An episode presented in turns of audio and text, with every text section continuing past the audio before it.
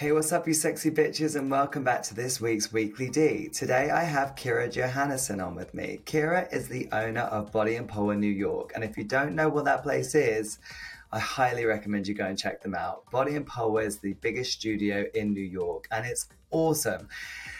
They gave birth to some of the biggest names. Some of the biggest names have worked there. We're talking Marlo, Michelle Stanek, Stephen Retchless, Michelle Natoli, Sam Starr, and more. Like so many amazing pole dancers have worked there. And I wanted to talk to her about what gave Body and Pole the secret sauce to be the success it is today. So without further ado, this is the weekly D. Because honey, if you ain't getting your D on the daily, you better at least begin it once on the weekly.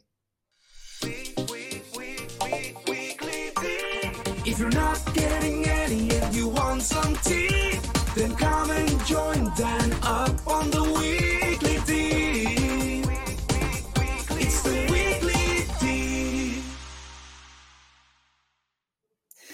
Hey, Kyra, thank you for coming on to my uh, podcast. It's really nice to speak to you. How are you doing?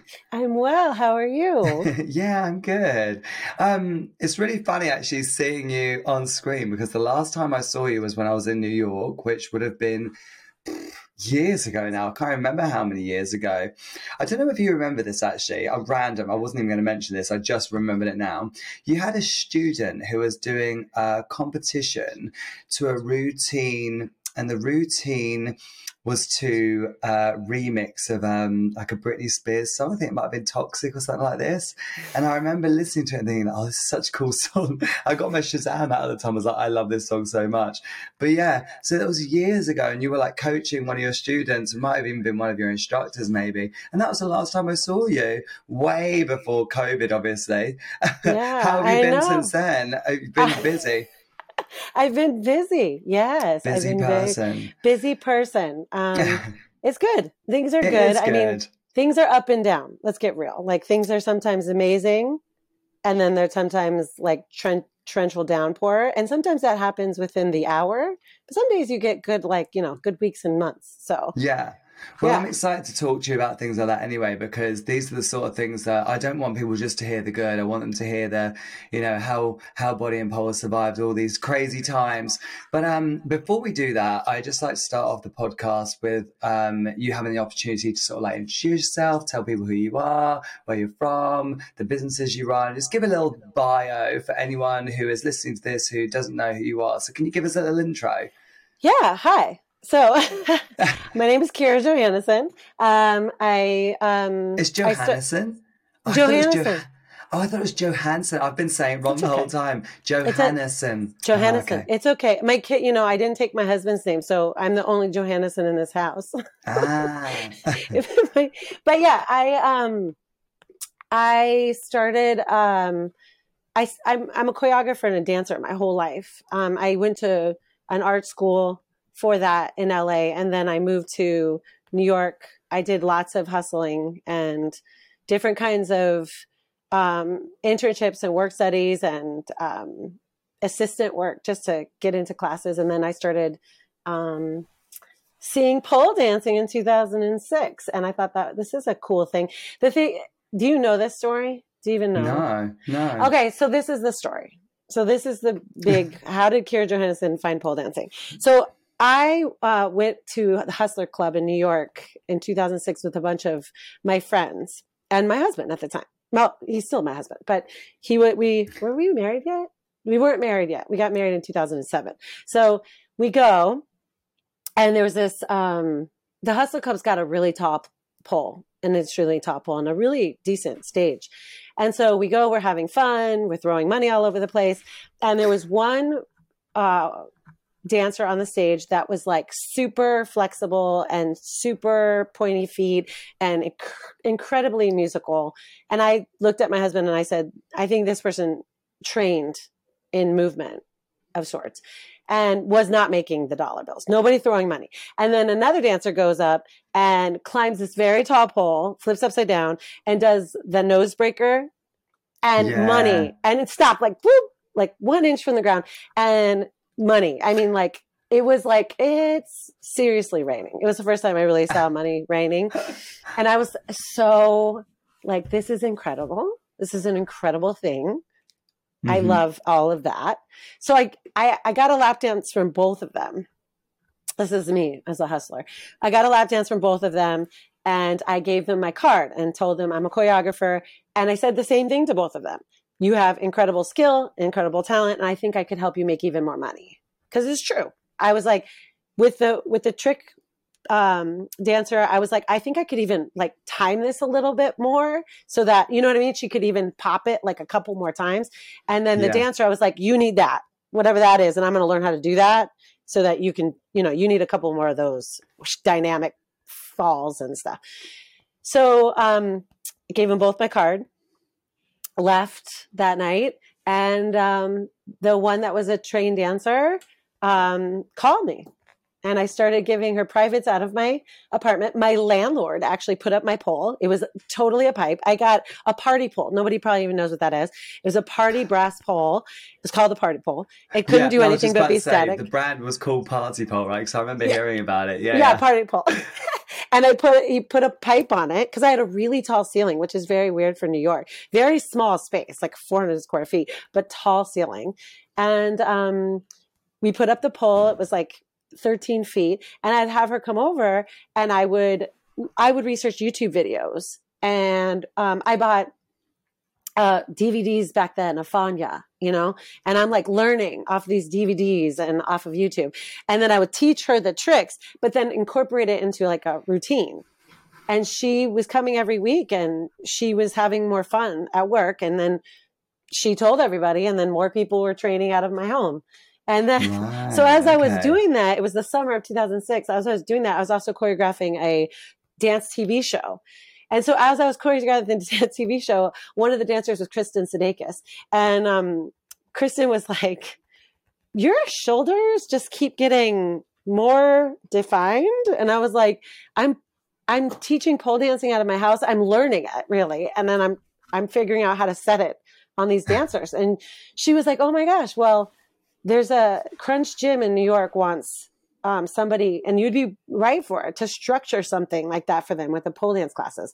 And I was like, all right, well, let's introduce everybody. So Kristin has forward space now in New York. Um, Kristin Sudeikis is Jason Sudeikis' sister, and she has forward space. It's killing it. She's a killer choreographer. And then I was introduced to this woman named Marie Forleo. She has B school. She's been on Oprah, but she Wow. ran Crunch Gyms. Uh, I've been surrounded by incredibly um, passionate, strong, inspiring women, and so Marie uh, Marie Forleo, she she came to my house because they didn't even have everything. And I taught her a class. She came back, taught another class. She goes like, okay, I need this kind of curriculum. I need this kind of breakdown. And I did it all for free to show them that I could, I could create something. I then launched it and, um, and it went nuts. It went absolutely Crazy. nuts. And then that's when like Michelle Stanek was one of my students. Um, Stephen Retchless was one of my students. And then, uh, me and Marlo Fisken. Steven. Steven! Oh. And so then Oh, Marla, I miss him. I know he's so great. He's doing I so love well. him. I love Yeah, him. well- he, Well, I mean, I you've had some crazy names come out of this studio: Marlo Fisken, Michelle, Stephen, um, Michelle Nato- Nat- Michelle Nat- Natoli. She's our assistant programming director right now. She's Oh incredible. yeah, how is she? Yeah. She She's good? amazing. She's Oh, so she's good. awesome. I love working with Michelle Natoli day to day. I mean, she's she's so petite, and but there's so much passion and uh, fun in that little itty bitty body. I mean, she is so tiny. like Sammy, Magnus. I mean, funny. I know Magnus uh, had done pole before he came to you, but I think I found out about him through Body and Pole. Actually, I think that's how I discovered Magnus. I think he'd already started to become a little bit famous, hadn't he, before he came to Body and Pole, right? Yeah, we we recruited him. So he was a he. We had him as an artist in resident, and that whole time That of him it. staying for six months, I was just trying to get him to fall in love with the studio, and then he ended up staying, which was great. But yeah, he already had a, a very good name for himself, and had come to the studio quite often and taken class, and just been so incredible. Such a good soul. Such a good soul. Yeah, Yeah. he's a lovely guy. So, where did the so and when you were at so Crunch Fitness was the first place? Was it just one venue, or did they they made you roll it out across all of the Crunch Fitnesses, or how did the Crunch system work? So it started with the Union Square location when they when they launched it, but my classes were going to 40 to 50 people in a class. Oh, it was crazy. insane, and Yeah. they were running as many as they could, and With so they many poles? Um too many, like twelve, like Oh, so like five people per. People- yeah, yeah. I was like, fi- like I was running and gunning, like, and I had, and then I got them to give me an assistant because I was like, this is insane. So then I started training crews, um, which ended up being that, you know, Body and Pole's first round of rock stars, and then Right. Marlo came in and and we started just having a good time together. Uh, I knew her from dancing, and then she she she heard that I started this thing. So she came in to take one of my classes and she's like, You're pretty cool at this. I was like, You want to hang out? So we just started training together and it just kept becoming a culture and then they put it at 59th street and then they put it in their brooklyn location and then it just kept going to the point of it was everywhere in new york and then they asked me to be the um, the director uh, for the nation and then and then i did some hard candies then i went i went nat, um, international so i kept bringing it around the world for them So and then i wrote i wrote just with expert Crunch Gym. Yeah, and then I wrote expert for them with Marlo. Uh, me and Marlo wrote expert, and um, that you know they still have this rendition number one. I mean, they I don't think they've updated it, but they they basically uh, took that, and then we wanted to expand, um, and they didn't want to. They didn't want to really financially give us a lot of love for that. So we said, you know what, we need to go somewhere where we can expand it, also edit it, and then also financially um, make some money. I mean, be doing this Of for a living is crazy hard. So then we started Elevated in two- 2013. But yeah, it's like, it's been a ride. And it's weird because I've been doing this since 2006 and there's so many stories. I mean, there's Yeah. like, I mean, we did a Diplo video. I, I'm like, what? We did a Diplo video and I was hilarious. And it's like, That's what? brilliant. And we did a MoMA PS1. We did PS1 MoMA in 2011. I mean, things just were going crazy. And yeah, it, yeah, yeah. And I was saying yes to everything because that's it. That's what I mean. I wanted to just, um, I wanted to do it, it all. So anything, Yeah. anyone had an opportunity, I didn't care if it didn't pay that much, um, because I, I needed, I needed to make, put my foot down and make sure that people saw that I had something to say. I was interesting. I was creative. I had the, the background in Mm. movement and in fitness that I could, I could keep rising, you know, and then Right. that would eventually get paid. So I just kept going, just, Mhm. you know? Yeah, hundred percent. So the journey started at Crunch Crunch Fitness, and then when did the Body and Pole, the one the one that I have been to, the huge studio, Yeah. Must cost you thousands. I dread to even think how many thousands a month that place cost you. Oh my god, It's Um, humongously expensive. it's I can only imagine. Uh, it's but it's huge and it's absolutely beautiful. When did Okay. that place? Um, so can you tell me the timeline? So when did Crunch start, and then what year did the studio open? so we did, Crunch was 2006. And then um, one of my uh, students was Leanne Tall, and she was really starting to fall in love and started training people out of her home and wanted to do open body and pole. So that Leanne started. is the person who your your business partner for Body and Pole, right? yeah, Leanne was my Yes. business partner. We we um I am now the sole owner um Oh, of Body and Pole. left. It's it was all love, love and grace. Like it was yeah, yeah, it was just time you know leanne had different ventures she wanted to do we she's still a huge consultant for body and pole and like checks in and awesome human being and, and honestly a family member of mine. So it was it was really a, it was about just time like things change. And for me um, i've transformed in the business and she was she wasn't transforming it in this business that way and so Mhm. she needed to find a venture that she she wanted to do but she's still very good friends with everybody and she still calls me all the time weekly and we chat and when things get really scary i you know i have a great consultant so Does she um, still pole? no She doesn't. Mm-mm. Did she pole much when you guys started the studio?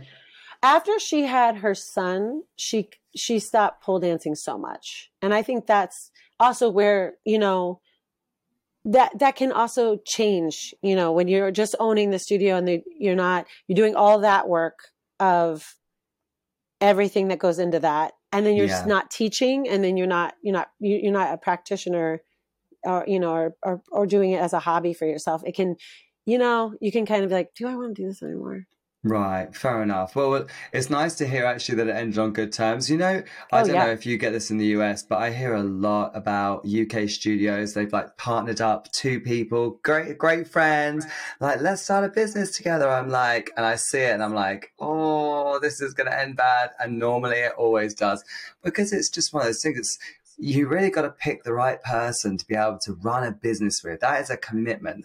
Like, it's like relationship level. Do you know what I mean? You're basically Oh, yeah. marrying that person. You know what I mean? Oh yeah. So pe- I don't think people actually realize that sometimes.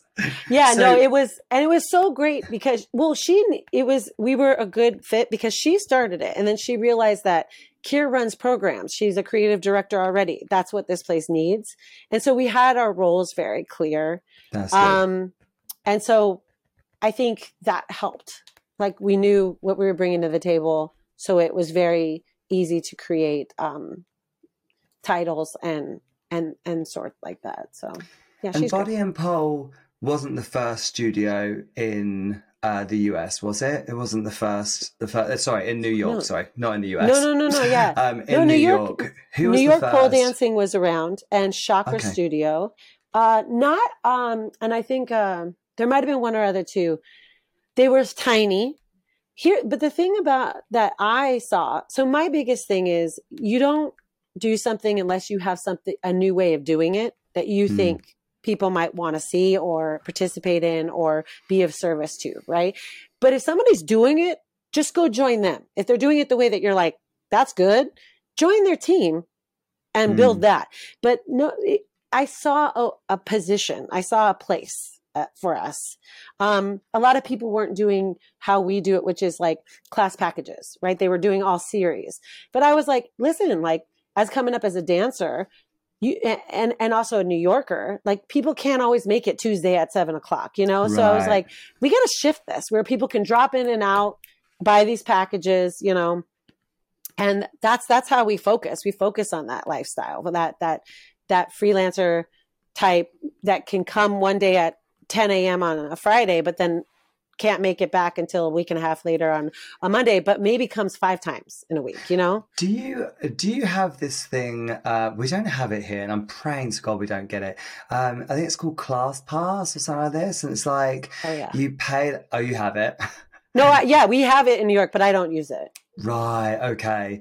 Because this is a system where people they pay monthly, right? And they can go to any kind of fitness venue they want to and use this this. Yeah. So did you ever try it?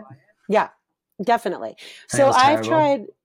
No, no, it's not terrible. It's the the revenue share wasn't. So I I'm a I try to. It's a business, right? So I used it as a platform to market inside of. I mean, because you know, spin studios are on there. You know, um, ballroom studios. You know, other kinds of CrossFits. So you're trying to get in next to them, right? You get in next to them, and you're you're going to hopefully gain that person as a student, as like coming in and get them to. Okay, they're trying all these things out, and then now they want this. So when we would we played with that when it first came up and and you look at it and you do it for a quarter you do it for two quarters you do it for three quarters and then you look at like are these people are they are they becoming students of yours? Are they actually migrating over? And the it, we were making not the price point i wanted it was lowering my price point it's lowering my product and i'm not getting enough of these uh, clients and students to move that i just said you know what? We got well, this isn't working for us right, Right. now. And then also times are sh- you i look at the business it's it's it's always changing. The climate is always changing. Like you can't sit there and say i'll never do it again because maybe they'll they'll shift what they can offer and maybe i need to pull in more new newer students or get in front of somebody. And also are they doing bigger marketing? Are they putting the money into to large ads on socials and in subway stations and you know just where are they putting their money right? And then i want to be in that. Hmm. so right now it's not.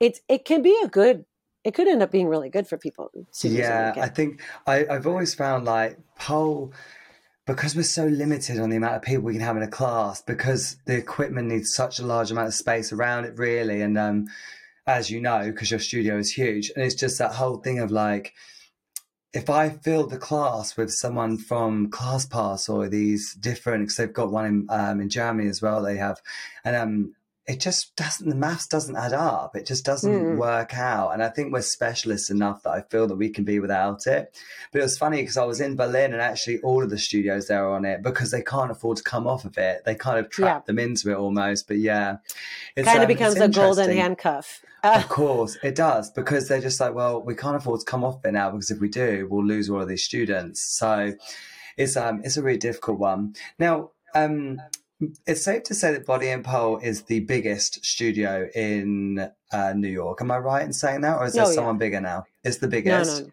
Yeah, it's 10,000 square feet. It's got five rooms. I don't know. You need some people with big money to come in and bi- take us down because it's too expensive. I, Yeah, I think any any any uh financial person would be like, this is uh questionable to do it this big.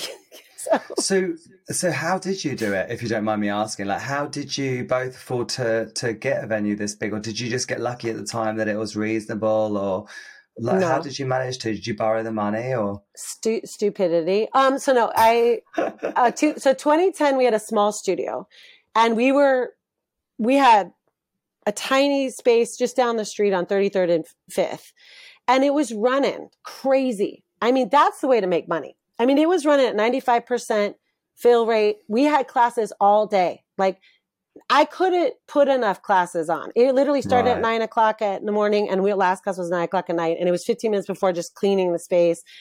It was so packed, um, but we were making money, man. And but I'm one that's never comfortable. I'm I don't know what's wrong with me. I'm not a comfortable. I'm itchy all the time, and I want to always try to do something else or bigger or different. So I saw that we needed to grow, and um, so we moved over to 110 115 West 27th Street, where we are now. We were the second floor, so that was we moved in 2012, but we had made a good amount of money. Me and Leanne decided together we would take the money that we made and put it right back in the studio. So we didn't take any big money, uh, and we put it right back. And we built out the 5,000 square foot space. So now it was just, and it was reasonable. That should have been where we stopped, right? So it was two rooms. We put aerial in it, it, it, it- two rooms and then a private room. And we had a nice uh, locker room. It, it was running really easy. Um, it was bigger. We, but in one, uh, I don't know, nine months, it was running at 80% fill rate. Packed, boom, boom, boom, just, just churning. Like we hit it at the right time. And um, one day I walked in and Leanne, so it's her fault. so she hit the floor with she blamed Leanne. She so she hit the floor with her foot and she goes, You know what's right down there? And I said, What? She goes, The storefront. And I said, Oh, it's vacant. And she's like, Yeah, you can put a hole in this floor and it's the storefront. And that storefront has a storefront, it's really high ceilings and has a basement. So we we would double our space. And we convinced the landlord to cut a hole in a floor.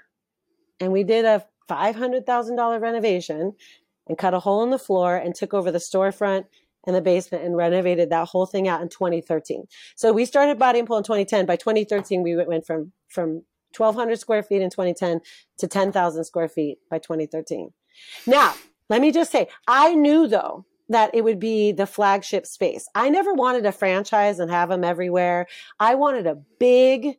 I want the Juilliard. I'm still after it. I want the Juilliard of aerial, aerial. I want the big one New York space that everybody around the world comes to because the best teachers are there and the facility runs all day long and it's clean and the equipment's crisp and it's not over branded. You come in and it feels like a dance uh, space to move, right? And and you could put anything you want on it. You can feel sensual in it. You can feel fitness in it. You it, but it's just it's a blank space. You walk in and you and the teacher and you decide what's going to happen in that room, right? Right. it's a and that's what i'm always after. And yeah we're only running now at like 70% fill rate but my goal is to kill it. I'm going to get it to 85 i'm never going another space but i want to start running uh odd hours again. I am in odd hours now. We're very lucky. We run 180 classes a week. So i mean it's it's insane. I have 50 i have 50 in teachers. So it's How it's many? a ins- i have i have 50 employees and i have 39 teachers yeah 39 instructors. Oh, yeah. it's just it's just next. What do you think is the the secret sauce that you and Leanne both had that made Body and Pole such a big thing? You know what I mean? Like, why has no one else been able to recreate that? Do you know what I mean? Because it's it really is probably. I mean, do you know if there's any bigger spaces around the world than than yours? I'm not. I, I. I actually don't know. Maybe there might be. do I, I'm not sure. And if there is, they're probably not going to be in like central London or you know the capital of of the like a big sort of city. Do you know what I mean? Because it's just Yeah. it's the first It's so I ever exciting. knew of it. Um, all of the sort of big cities I've ever been to, they've had sort of smallish, not small, but like yeah. Because it's so expensive, isn't it? Like in London, the studios aren't huge because it's just too expensive. Um, Oh, yeah. What do you think it is that Body and Pole had that the other studios didn't? I think it. You know what? It really. Um, it it was grassroots, right? We were we were doing it from a place of like. There's all these really amazing instructors, right? The Michelle Staneks and the Stephen Retchless and the Marlows and the Sam Starrs, and they're all coming in, right? And they're and we just wanted to provide the space that they could do what they did best. So we just kept doing the call, the call to like, well, we need to bit more space so they could they can provide more service, right? And uh, that's it was it wasn't ever thought about like I want to be the biggest or I want to be the best. I, I want to always be the best. You bet. Like one runner. Mm. But I never thought of it as being the biggest, right? I I always thought about it as the best experience, the opportunity. If there's not opportunity, you get crushed. And I think that's what me and Leanne, that's the difference is A, it was hit the right time. It we we we like we've hit the right moment.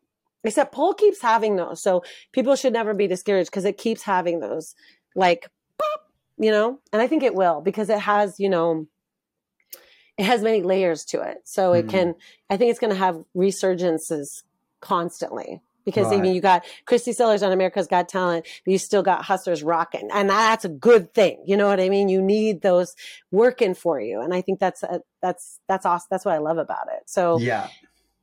And I think people also are seeing, uh, it- you know, we do aerial hoop and we do hammock and aerial silk too, and I think they see that side coming in on it and the the benefits of being artistry in there and the athleticism.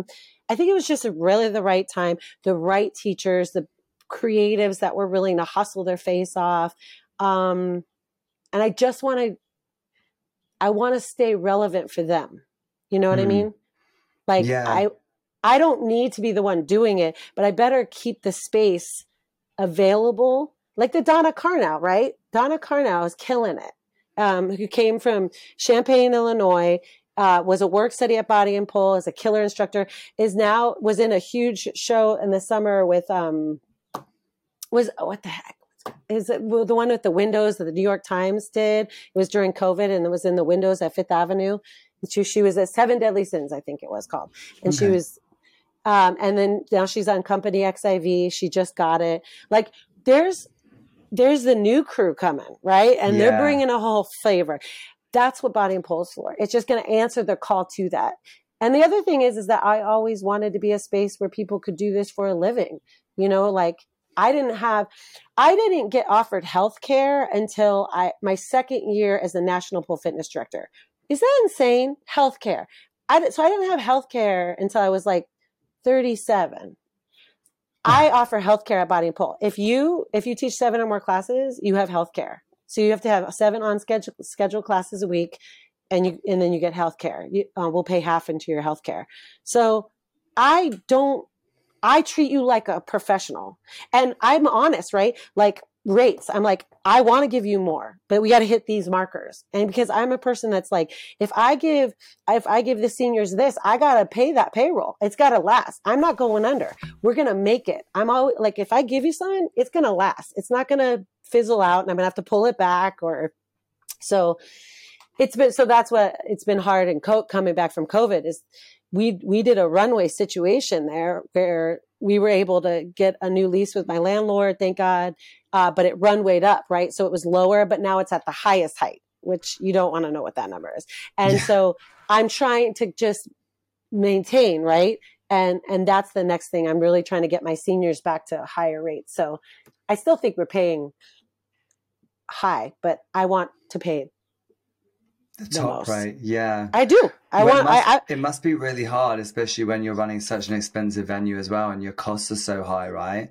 And my I costs are assume, insane Um, I, d- I don't know. Does VAT work the same over there? Like when your business earns over a certain amount of money, you have to pay like VAT, or is that does everyone have to pay Yeah. VAT there? It's what's vat it might call it uh, value added tax. So Yes. it's like we have like It's our a- taxes like that we pay. So we pay like corporation tax as like limited companies, and then Mhm. when we go over, I think it's eighty thousand a year, we then have to pay um, value added tax Mhm. um, on everything. Yeah, basically, that's exactly. They like to add in weird things like commercial taxes and Oh. um, real estate taxes, and yeah, it's really fun. I'm like, I don't even own the space. How do I have a commercial and real estate tax? I don't know. Yeah, it's crazy.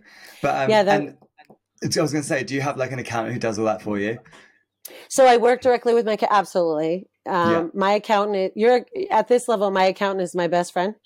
Oh right. Oh my god, I feel like I'm my best friends with bookkeeper and my too. accountant, man, they are like my best friends. Like Yeah. they they really are i would say i would say to anybody come if you're owning a studio though like you're going to change accountants a couple times till you find the right one this was my third Mm. accountant but this is the accountant uh, and then um and and my bookkeeper um, my bookkeeper is a professional pro, uh, professor at nyu i think he actually is doing it because he thinks it's an interesting case study Oh really? no, I always feel that way. I'm like, you're way overqualified to work with me, but I think he maybe I have like a sparkling personality or something. I don't know. Maybe. Or he's using me as a case study. Yeah, maybe. But that's fair enough. Listen, so long as he's doing a good job, who cares? I'll take charity. Who wants to help me? I do not. I do not deny gifts and help. hey, sorry to interrupt. I just wanted to come on and tell you about one of our sponsors for this podcast. And this podcast is sponsored by PoleLOLs. I know what you're thinking. Wait, isn't PoleLOLs your business? Yeah, it is. Listen, if you can't support yourself, who can you support, hey? PoleLOLs is an online store where we sell lots of pole related merchandise. You can get everything from pole dancing princesses, pole dancing dogs, pole dancing cats, um, all the way up to tops that say heels bigger than your dick. So it's, it's very much varied in its approach. We've got some rude ones and we've got some super cute ones. So if you're looking for a nice top for someone who just wants a nice little dog pole dancing on a pole, go for it. That's that's where you need to go, polelols.com. And if you want a bath bomb that's in the shape of a penis, because let's be honest, why wouldn't you want that? Then yeah, you need to go to polelols.com and get yourself a dick shaped bath bomb. Go and check us out now, polelols.com. So you um have your so is body and pole your main thing? Body and pole is the main business, but then you have elevated, which is your um uh, online. So no, it's not online. Do you do any of them online? The elevated courses, the teacher courses. No, so so yeah, I have so I have body and pole, and then body and pole online is part of body and pole. It is. Part, I Um, was going to ask that. Is it a separate yeah, but- company? Okay, it's still part of body and pole. It's together, um, but it has a whole department that runs it. Right. Um, and then Which is what your husband does. That's his. Uh, yeah, my husband runs that department. Yeah, he's the director of um, Body and Pole Online, and then I have Elevated. So Elevated is what I owned with Marlo and Michelle for a long time, and now I only currently own it, just because again they want to. De- Marlo wanted to focus on flow movement, and and Michelle had different ventures going on. So, um, and so that was very healthy and happy too. Um, but when the pandemic hit, it was so crazy. Like in I was pre- so March 16th is when we had to shut down the studio. We we were working with my teams and we knew something was happening. We just didn't, you know, nobody knew what it was going to be like, but we knew that something was going down. So it, you know, I was pregnant with Evie. Evie Evie was going to come in July, and I had a three year old Henry, and um, we just bought a house a little bit north of the city. Thank God, honestly. And the reason that happened is this is a true story too. So on October 26th of 2019, I found out I was pregnant. It was Mhm. the same day that my landlord that I had been at for 10 years said, Hey, Kieran Kyle, we love you, but we want to expand this to a one family home because there's a brownstone. and I, they, we would like you out by January 1st. And I was like, oh. so, so I was like, oh, okay. Um, and then that's actually the day that Leanne had said, Hey, I'd like to talk about you buying me out. Swear to God, it was the same day. Kyle's like, I can't take anymore. Oh But all of it worked out. But by literally February 1st, Leanne and I had created an agreement. I had bought a house and I was off to the races pregnant with Evie. Wait, so- hold on. So your land? Oh, hold on. Sorry. Oh my god, I'm so No, good. my home, my home. Your my, yeah. landlord. My home. Oh my god. I was like, so how? So I was just like there? a little So crazy. see, and then the pandemic hits. Mhm. And it was like, um, I, I didn't like, how long is this studio going to have to be shut down? We were shut down for seven months. Oh um, thank God I got both PPPs with the help of Ermengarde Mayer was our general manager at the time. She she was relentless and fearless and passionate and up at killing it with our accountant and our bookkeeper, just getting everything we needed. That PPP, people talk about it, saved Body and Pole, and we used it exactly for it. We used it for payroll and for our rent. Um, and thank God we had it. It wouldn't have we wouldn't have made it. No. Um, and then not only that, Did Body seven and Pole Online help top it up as well? thank God we had Body and Pole Line. So we started Body and Pole Line in 2016 as a, we believe this is a thing that needs to be happening. So yeah, it helped, it helped make sure that I paid my mortgage is basically what it did. Amazing. Um, it just made sure that my family was eating. Um, so thank you everybody who, who stayed doing. And then we started doing the live classes. So we opened a whole nother thing. Now, now I we have one. this. You know, you were great. Yeah. Yeah. It's Yeah, it's so great to them. connect that way now. I'm like, this is amazing that people now can have, you know, it created a whole other opportunity. But yeah, it fed it made well, sure the that, same that for me. Like it created a whole other income for me, and it's funny because I think it took us to be forced um, to go online to realize actually this ain't so bad. so Mm, many, so many of my students were like, "Do you know what? Actually, I realized because I mainly specialize with just conditioning classes online. That's my main thing. I do te- teach trick classes as well, but it's not my my main thing that I do online. It's mainly conditioning."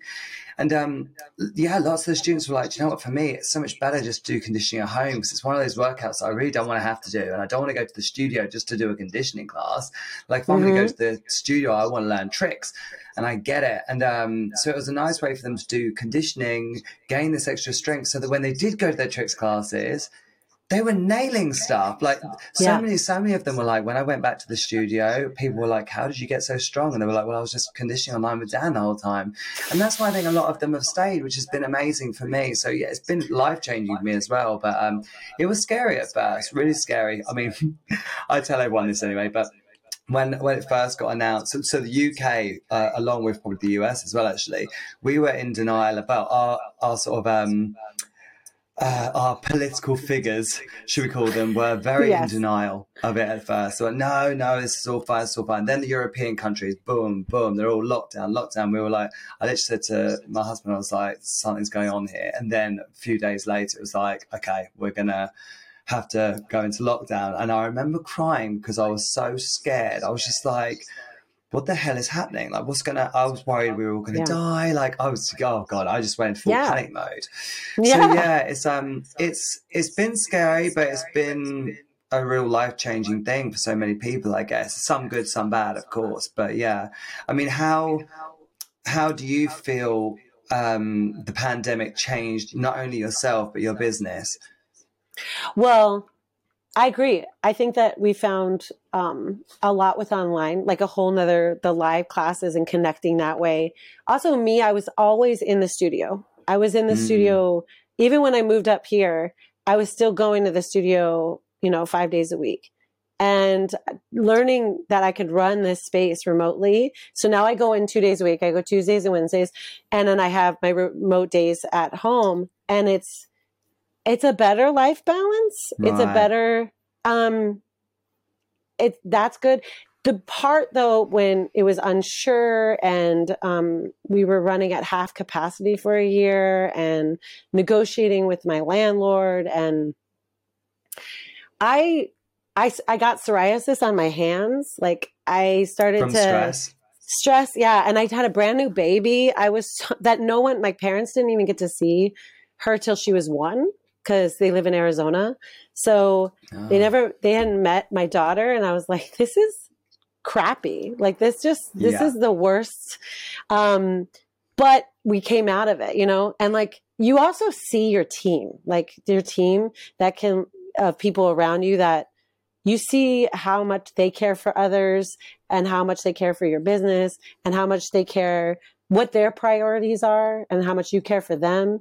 And that's that's that's a big add value. Yeah. but the loss of life that many people had i mean my parents had people that they lost and my neighbors um it, that's like the loss of life is tragic. So i, I lost my brother when i was 10 my brother died in a car Ah. accident when i was 10 he was 18 and there's only one thing that i i think this is also why i'm successful or i will not be successful is i only put um, importance on humans I I understand how someone's next to you and then can be gone in like four seconds.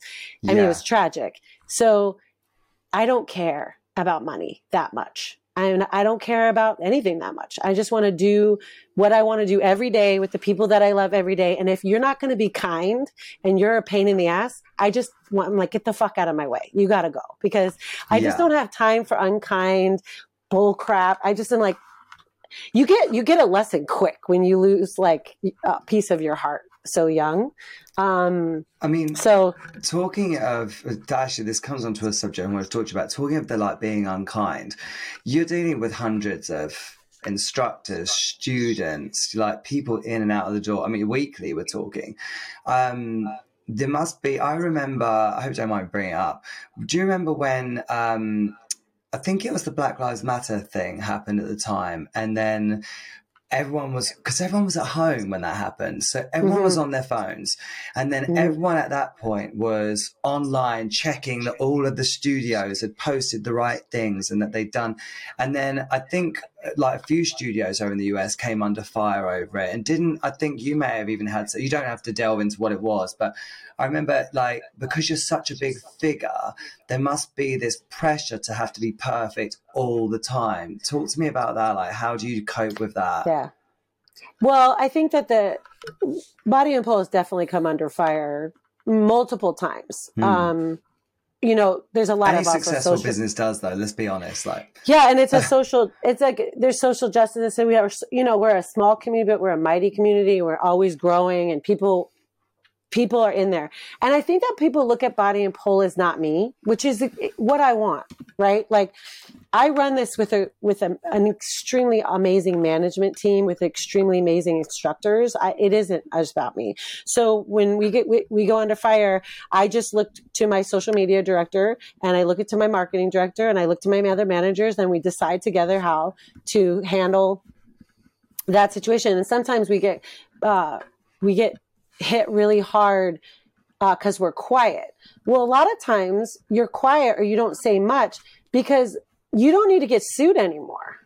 yeah, Like, I think people don't understand that, like, there's a lot of, li- like, I make decisions not about Kyra Johannesen. I make decisions for 50 people. There's 50 people with salaries and 50, there's 13 on healthcare, 14 on healthcare. That's who I'm making decisions for. I'm not making decisions emotionally. I'm not making decisions um, about my personal belief.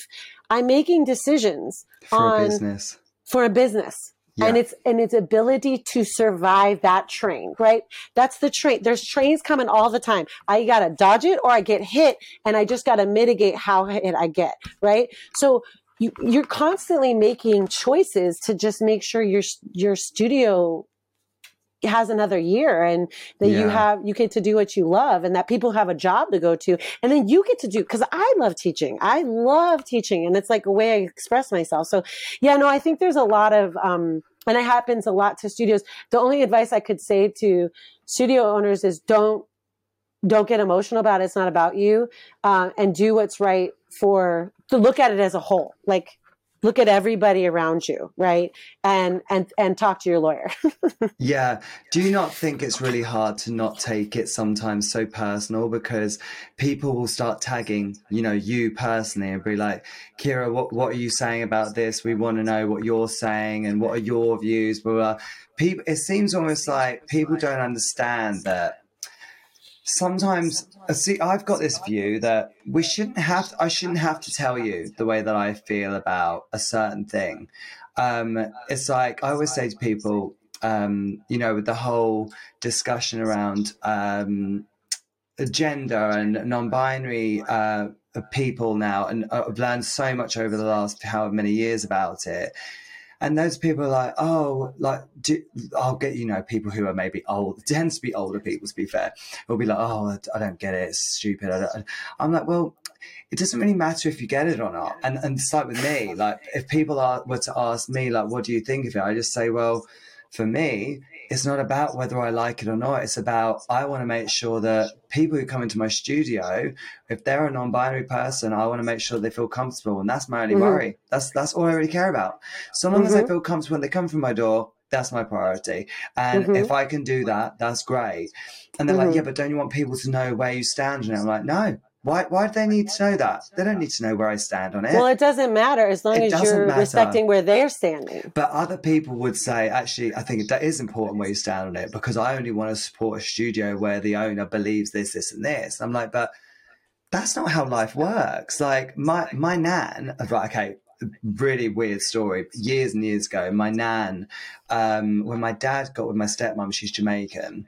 Um, my nan like was inherently racist, like, and so was my granddad. They did not take it well at all.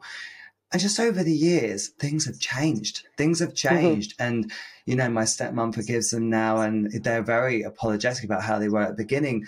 But it was very new for them, and it's one of those things we can all learn, we can change. It doesn't necessarily mean that you know it made that, her a bad person.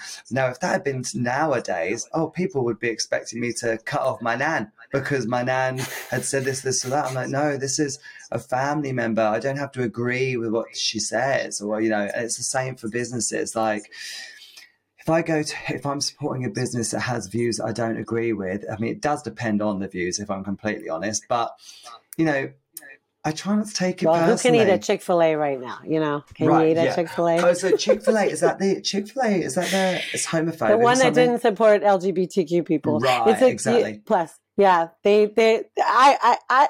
I'm like, no, I don't think I can have, but I wouldn't go to a fast food restaurant anyway. But so. then, so, do you know what? Again, controversial, but for me, I'm like, I'm not being funny, but when I buy chicken from somewhere, I don't think, hmm, huh, you're pretty like homophobic. Because the lightness is the people who are actually behind that till they're probably not homophobic. No, no, no. you know, and I'm not buying. I'm not buying chicken because I want it to be pro LGBT. I, I, don't. I know it sounds really bad, and don't get me wrong. I'm not gonna. I'm not gonna actively go out my way to support them and be like, yeah, go Chick Fil A. They hate gays or whatever. But at the same time, I'm just a bit like. I don't give a shit what their views are. I'm not going to throw money their way, but if I'm really hungry one day and Chick fil A is all there is, I will eat it. I'm well, not going to starve. Thing, my thing is more like when you're looking at big businesses, also, you, it's not, you know what they do, right? Like, where do they put their money? Charity works. Mm. Like, hmm. do you know where Body and Pole's put their charity money? When no. we have charity to give to, yeah, that's what people should look at. They should try to find out those things. They should try to find out also wh- what is your what what how do you treat your staff, right? How what's your diversity in your staff? Are there diversity trainings in your staff? Are there inclusivity trainings? Like, but people don't care about that. They just want what happens in the social justice aspect is like there's a cause, and it's happening less now because, like you said, for a while there, everybody was locked down, and so it was like, but there's a cause, and they want action now. Tell me what you feel now, and but yeah. I'm like, hold on a second, like I will, but I need to make sure that you know we're not going off the rails here you know, what do like you, what do you think about that actually? Because I I agree with what you're saying. Exactly what you're saying. You were saying about how um, you know it's definitely calmed down a lot now, and I think it's calmed down, down a lot now because people are back to their normal lives. And if I'm honest, I think people don't have the time to care as much. And actually, I don't think they cared in the beginning. If I'm honest, I don't. I think people are fake as fuck on on Instagram and all these places, and they give it the social justice warrior act, and then do you know how many people I saw post about the exotic pole conversation who now I see using the word exotic pole still Honestly, That's real. I, I That wish we we I got wish we I could that make one too. about it. Oh, I wish I could. I, there are people who I've I've screenshot and sent to friends and be like, "This is hilarious." I'm like, "Look, this person is back to using the word, no mention of it, but the same person was kicking off at people when they were using it online months back. So what happened? What was different? The difference is, is they realize that no one gives a shit anymore. Like no one cares because life is back to normal. And and actually, the issue maybe wasn't as big as an issue as what they thought it was. I mean, I don't use that word anymore because I listened No. to the feedback and I just Yeah, decided for me, you know. I just don't. I just call mine like heels choreo now. Like it sounds fine, Yeah. or dance with Dan. But it's the whole thing of Yeah. like I don't like the don't act like a social justice warrior online and give it this massive act and then go back on it because it just is it's embarrassing to watch for me it's embarrassing i hate it and it just really pisses me off i hate it so much I think that that might not go away though, too, though, because I think a lot of people thrive off of that. Like there is a group of you know individuals in the world, just people in the world that thrive off of just kind of drama getting, yeah, well, getting it going, right? I mean, like let's get. I mean, you kind of do that sometimes. I mean, with PoleLOLs, you like get a little going, and Of it's course. good. But it, the banter is good. See, I like opposing ideals and the banter, Mm. but I don't like that when they want to cancel you or the silence thing because Right. that's not productive. Like that No. doesn't actually create any change or transform. It just is being like, it's like telling a little kid like, just shut up, yeah stop talking, and it's like, wait, what? What just happened? Like, just because Mm. you don't like what they're saying, like you need to have all the sides. Like even. Like you should be able to sit there and talk to somebody who completely doesn't agree with anything, or you don't agree with anything they're saying, but you can talk about it. But I find it funny as well because, uh, and again, I've talked to lots of people about this, this whole, so many different spaces and sides to it. But I talked to people about the, um, when that whole exotic conversation was happening, you know, I agreed with it. So that's why I changed my wording for me. And I, I, I don't call it that anymore. I just call it heels choreo. And it works Mhm. absolutely fine. It doesn't really bother me at all. Um, but I noticed that the Russians couldn't have given less of a shit. They literally did not care. The Russians were just like, this is ridiculous. No.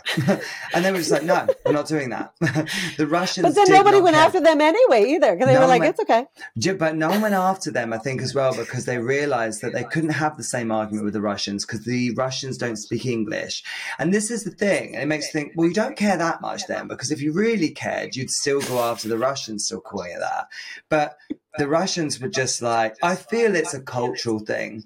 I feel we're a lot more woke in the UK and the US, uh, probably more so in the US actually than it is in the UK, but we're still pretty woke here as well.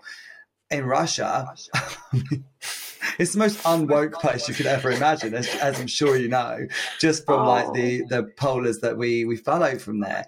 You know that they don't understand it. When when I've been at events and I've talked to some of the Russian polers about the things that go, they're like, they're like, what? You, don't use the word exotic anymore.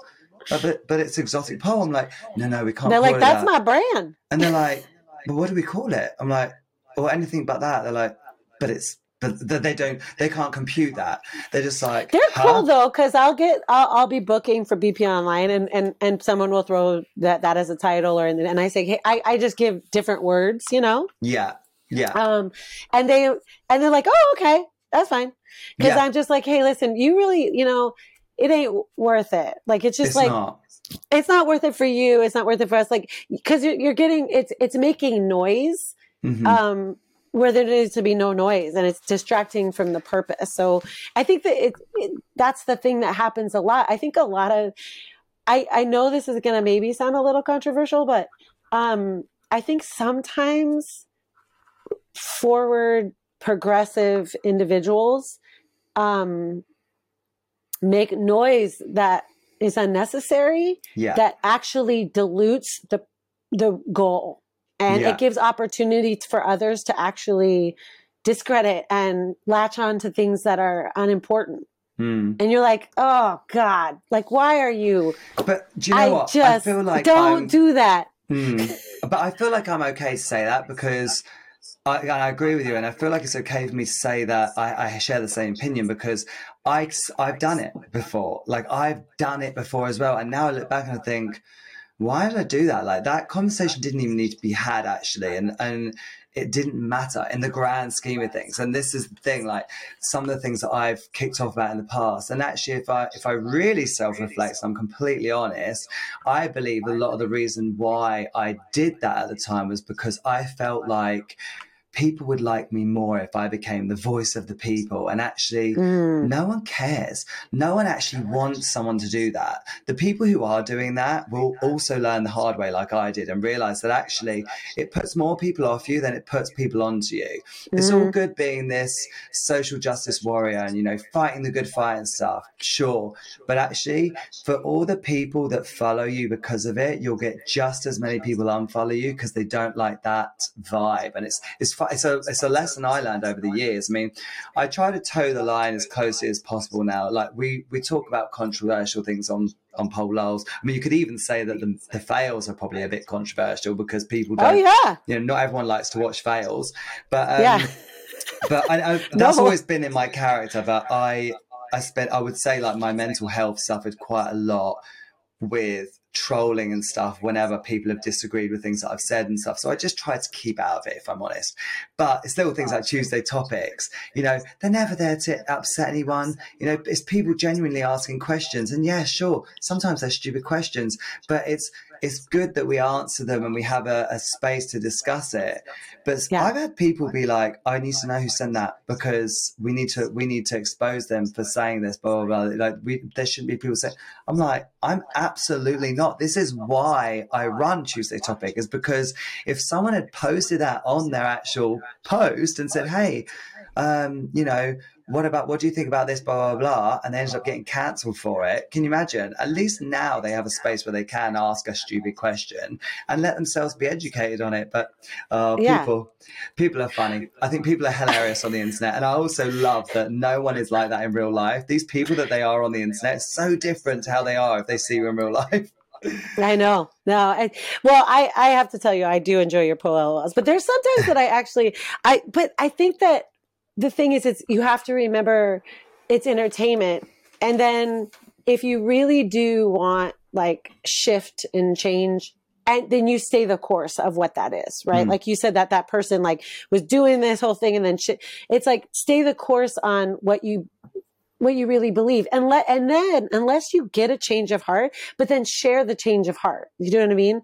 Like kind of like how you know your grandmother shifted. It's like yeah. that that share that that transformation. And I don't think people want to share that ugly. They don't want to, it's either they do something and then they want to hide from what they said. I love, I mean, I get so many anonymous things. It's hilarious. It's like, I mean, I don't understand why people can't just say what they want and then say, this is how I feel. Like, I feel this way and this is, you know, what I need. But instead, just, they'd they, rather create a fake profile and troll you instead. Yeah. It's just like, it's okay. I, Where do I'm you think that very... comes from? Do you think that comes from a jealousy place?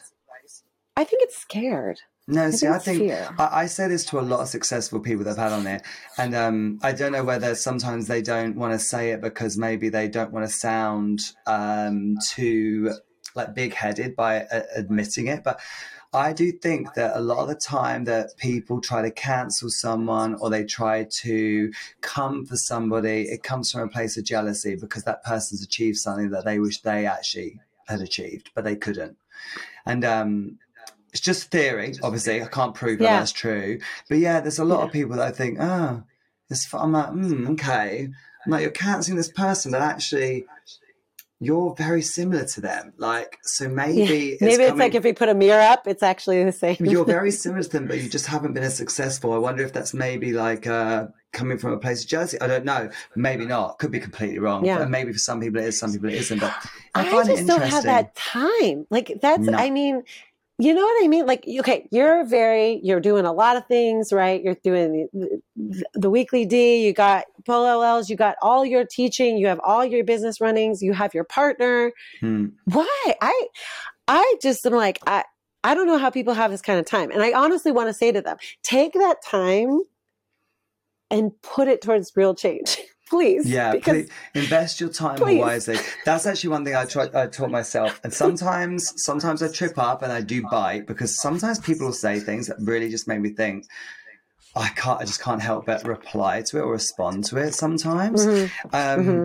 But it's funny because I don't really manage the PoleLOLs page so much anymore. I've got someone uh, called Nadia, a lovely girl called Nadia, who also edits this podcast. She deals mainly with PoleLOLs now. Um, Mm-hmm.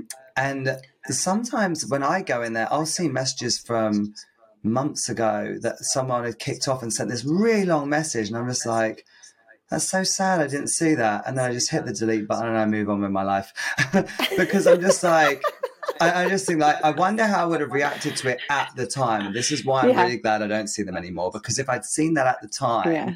it probably actually would have really offended me or would have upset me. But I'm so glad I don't see them directly at the time anymore. Yeah. But yeah, I just I just hate it. Um, talking of uh, like you know trying to invest your time to family and stuff and putting your your time to good use. What about you? What's your work life balance like? Um, so I have two littles, and littles are a lot of work. Yeah, and you have the dog that was asleep on the sofa behind you a little yeah, he's so cute. He's I got the dog. I got the dog who was over there before. Um, when Evie was six months old, and my husband said I was crazy because it, I, I had a little Yorkie named Star for 16 years, and she was four pounds. And I got her when I moved to LA because I was kind of a sad. I was sad. I was having a hard time like with auditions, and then I knew that if I got a tour or if I uh, got things, I could take her with me, and she did. She went with me on many tours and to New York, and she'd passed right be when I right before I had Henry. So five years ago, and I wasn't ready to have a dog. And then we got this house, and it has a really nice backyard, and we were in the pandemic, and Evie just started sleeping through the night, and of course, I decided to get a dog. Yeah, And my husband wanted to you were fucking like, kill do you me. know what? I I don't want to sleep the whole way through the night. I'm going to get No. a dog now. I I like um I, I've also tried to convince him to have a third child, and he's a big no. So we're not doing that. But I like to be insane. Is what I think I've I've realized. But now I know what I'm. So I'm my work balance like is there's no balance. That's that's there's no balance. Do you like that chaoticness though? Do you think that Yeah. what do you think would happen to you if everything did stop? Like if you let's say for example you sold the studio, you got rid of all your businesses and you literally were sat at home and you were like now what? Do you do you I, I would- always I always I- ask this because I'm like, is it are you escaping I know. something? Yeah. Yes. Yeah. Of course. I, yes. I would become a farmer. By the way, Okay. I Of really want to be a farmer. Of course. I do. I, I actually want it right now too. I really want to work outside and um and and and you know get into the ground. Like I love being outside. People might not know that, but I like I hike all the time. I hike. All, I put my babies on my back and I hike for miles. It's how I like get my head clear. I um I'll I'll take conference calls on hikes because Oh I I have to. That's how I'll I'll hike. si- My son when he was three and we hit the pandemic, he was hiking six miles a day with me when I was seven months pregnant. We would just walk and walk and walk and that's how i de-stress. Um, i also like being on the beach and i'll and i'll swim i'll swim and swim and swim and swim. So i really like being outside um, and i would probably do something with that. Like i would work become a farmer in some aspect. But i'm i'm i'm, I'm definitely hiding. I want you to know that. I'm hiding Yeah. from myself just Absolutely. because you don't, you think you just don't want to be sort of like uh, within your own thoughts. I feel like I talk about this because I feel like I'm probably the same in the sense I just feel like if I have to stop, then I have to deal with here, you know, the upstairs. Yeah. I have to sit there in my own thoughts and can't keep myself busy. And yeah, Nobody needs that. true, yeah, you know no what? I I'm saving i'm saving um that for when my children are you know sufficient and out of the house. And um and then maybe my husband you know is deaf enough not to listen to me.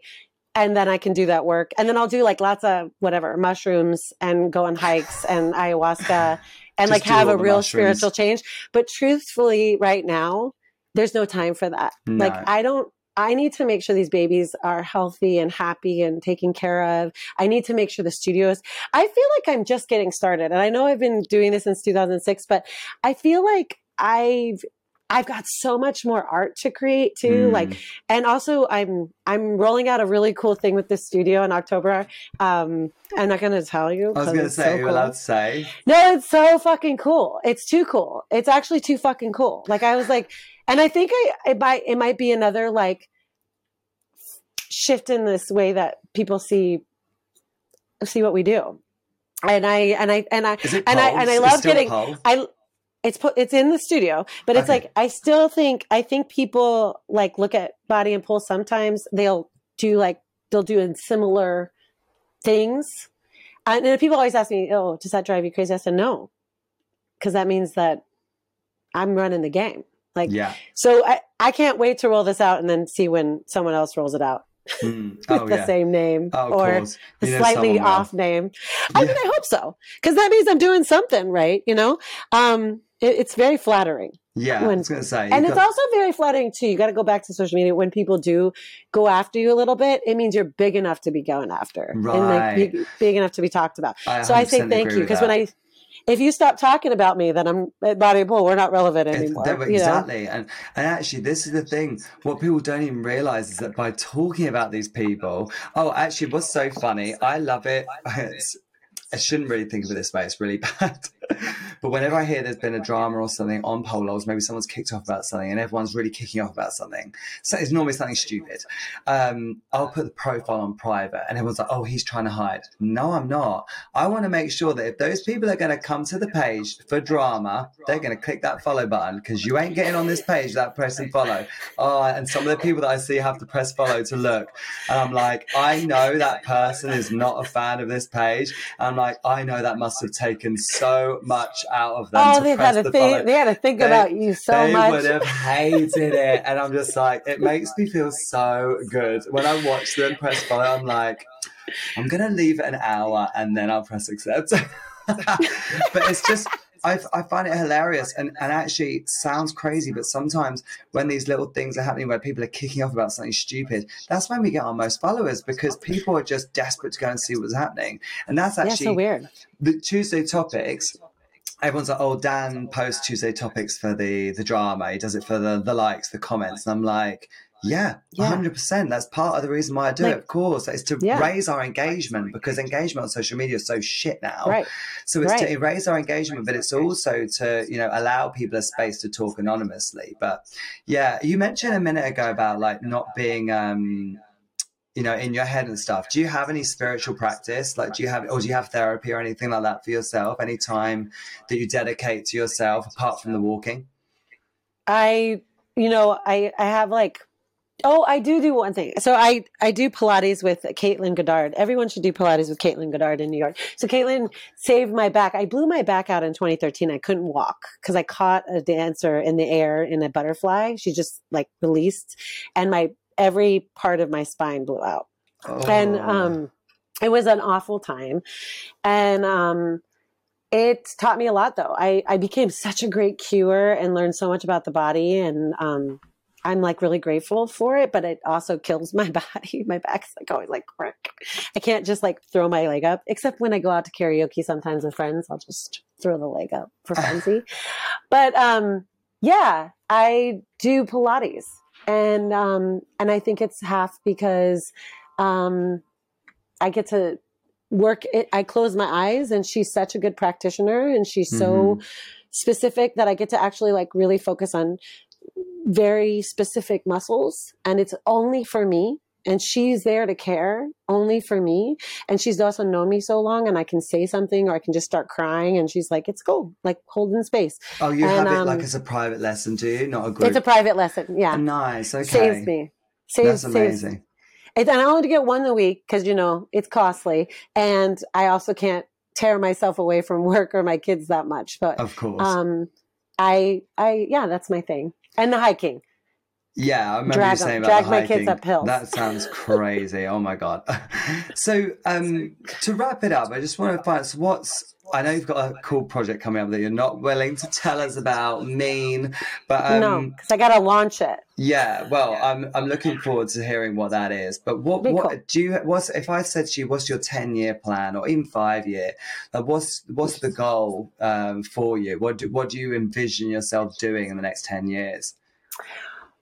I have uh, many. So as an artist, I want to get back to, I, you know, I had Era Dance, which is my dance company. That was we- the, yes, because do you know what? Yeah. I can't even remember who I was talking to about that photo. The photo at Body and Pole with all of you on the pole, and it was just the most amazing thing because that was like the originals were all in it, wasn't it? It was like Mhm. Stephen, Marlo, Yeah. and all the big names. Yeah, exactly. Yeah, yeah, Yeah. yeah. yeah. That's Yeah. wait. Oh wait, hold on. Delijah, did you say? Delisha Franklin, yeah, she danced for Era and she was in that, yeah. Oh, she teaches for Body and Pole. She taught she taught for body and pole. She was one of our work studies in 2012 and then she became an instructor and um and we she launched she launched Black Girls Pole at Body and Pole like the first event. That's isn't that crazy? And look at how Yeah. amazingly successful she's been. They're so good. I actually and she I had a baby. Her baby was due the same day my baby was due. So we were both due on July 4th and her baby came 5 weeks early. And then Oh, Evie no. came on time. Five weeks early. Oh my god. Yeah. He's Wow. so beautiful. Oh, She shares a lot of information about him. I tend to not share anything about my kids, and and I don't have. Uh, I think people should. It's just that people come after Body and Pole, and I don't want them to see like no. I don't want them to know these two people. They don't. They don't. They're not a part of it. So No, I see. I see what you mean. if I had a business more like hers, that you know what? It, She's I don't like know, a it just- personal brand. So yeah, think it'd be people different. kind But of like, want to know yeah. about yeah. Whereas Yeah. like you're representing i know what you're trying to say. Yeah, I feel like it's a little bit different. Yeah, I actually, again, there's so many people that I really want to have on here, but um, I, I'd love to speak to Elijah. She's done some amazing stuff. Um, Yeah. for the Black community. I, I love. The Black pole community has grown so much because of her. So I'd love to talk to her about that journey and stuff. Yeah, Yeah. definitely someone I'd love to talk to. But yeah, But, ba- um, ba- I wanna, I wanna. Okay, here's my big thing as an Go on. artist. I want to get back to creating a big show or doing. I was for a while there doing, um, putting pole dancers and aerialists on art installations, and I want to get back into doing that into large art installations, and then putting on larger, uh, more provocative shows. Um, I really want to open a strip club. Um, I was planning to open one right before the pandemic. This is a true story. I had a board of directors of women and past strippers, and I really wanted to do. And so I don't know if I'm going to move it into more of a cabaret thing or come back and do it as a strip club. Um, but I got to get that group of people back together Right. and uh, see what we can do there. I kind of want a crazy horse, small strip Mhm. club, provocative aerial pole extravaganza yes. so I want to do that. I want to do the large high art work and then and then uh, like uh, club work and then I want to um I want to grow body and pole with having more online classes inside the studio. Like I want to outfit the space a little bit more modern. Like um, I want to, I want to build its capacity of of having just more ca- like ability to take get get content as well as like an actual environmental experience in the Hmm. space. Um, I want to ha- have the highest paid instructors and everyone have even better healthcare and um and yeah i want to buy another car i want two cars because the one car is really hard because i live in the country i live in horse country and it's it's a it's fun Oh, what? Because you mean there's two of you, so having like just the one car. having bit- one car yeah having one car for a family of four and i have to get to the city a lot like it's been fun. My kids get like dragged around, but that they, my kids are so resilient and they're so like go with the flow. Uh, as long as you give them gummy bears, if it gets really bad, gummy oh, bears. so if it gets really bad, gummy bears. So you have emergency gummy bears in your bag just in case. I absolutely do. Always. I have them right now. I don't know if you have this in the US, um, just as a little idea for you to throw out there. Um, they have like an incentive in the UK where you can basically like buy an electric car and your company can write have it as a full write off. The whole thing can be like written off against your business. Do you have that in the US? No, I want that. That's what Oh. I want. I want. So I all I need is I want an electric car. It has to be a I need to make enough- electric though. I Yes. do. I do. I want a fully electric car because I only need it around the town. I just have to get to the train so I can get to the city. Right. and I don't need it. I don't need this crazy thing. I just, yeah. but you know, but it's been a, it's been a hard since the pandemic. You know, Right, like course, finances yeah. are a little low. But I'm, I'm hoping for more financial stability. I'm hoping for more art, and I'm hoping for more resources with the studio in the next ten years. Well, I have no doubt that with all the stuff that you've achieved, I think that is very easy, easily achieved by you for sure. Um, well, yeah, thank you so much for coming onto my podcast. I feel like I could have talked to you for ages, but I felt like we covered loads. It's been amazing speaking to you and hearing about the journey. And you are a very inspiring person to me as another business person or someone who likes to consider themselves a business person. And what you've done is very inspiring. And I'm sure everyone who's listening to this is super inspired. So thank you so much. Oh, Dan, thank you. I really, I was um, very humbled and honored to be on your show when you wrote me because a lot of times, like, I, I don't, I just do the work, you know. And then when somebody's like, "I want to talk to you," about, it, I was like, "You do?" Yeah, Thank well, but you. this is but That's this so is nice. again why because I, I, like you said, you like you said you're like oh I don't want you know Uh, people to be coming for me or whatever. I want it to be about the studio and you know sometimes when people are more behind the scenes with things like that, sometimes people don't know that they just know body and pole and they might not know Yeah. who that who creates it and who is in charge of the place. So I think it's really important that we hear the voices of these people because without you and without other people who have done similar to you, we wouldn't have an industry like we have now. So I think it's so good for them to be able to hear that. So thank you so much for talking to me about your story. And hopefully I'll be able to chat to you again soon sometime. Yeah, definitely. Take take care of you and keep up the good work. Ah, thank you so I'm, much. I'm I'm listening. I'm Yes. I'm reading. I'm watching. Ah, thank you so much. I'll speak to you again soon. Mwah. Bye. Bye. Hey, thanks so much for listening. I really hope you enjoyed the episode and I really hope it inspired you. And if it did, I would ask that you kindly go and give me five stars on whatever platform you're listening to me on. And I'd really appreciate it. So screenshot it, send it to me on Instagram and you will be entered into a prize draw to win a bunch of goodies from PoleLOLs gift shop. So go and do it now. Send me a screenshot and let's get you some free shit. Until next time. That was all the tea that you can get this week.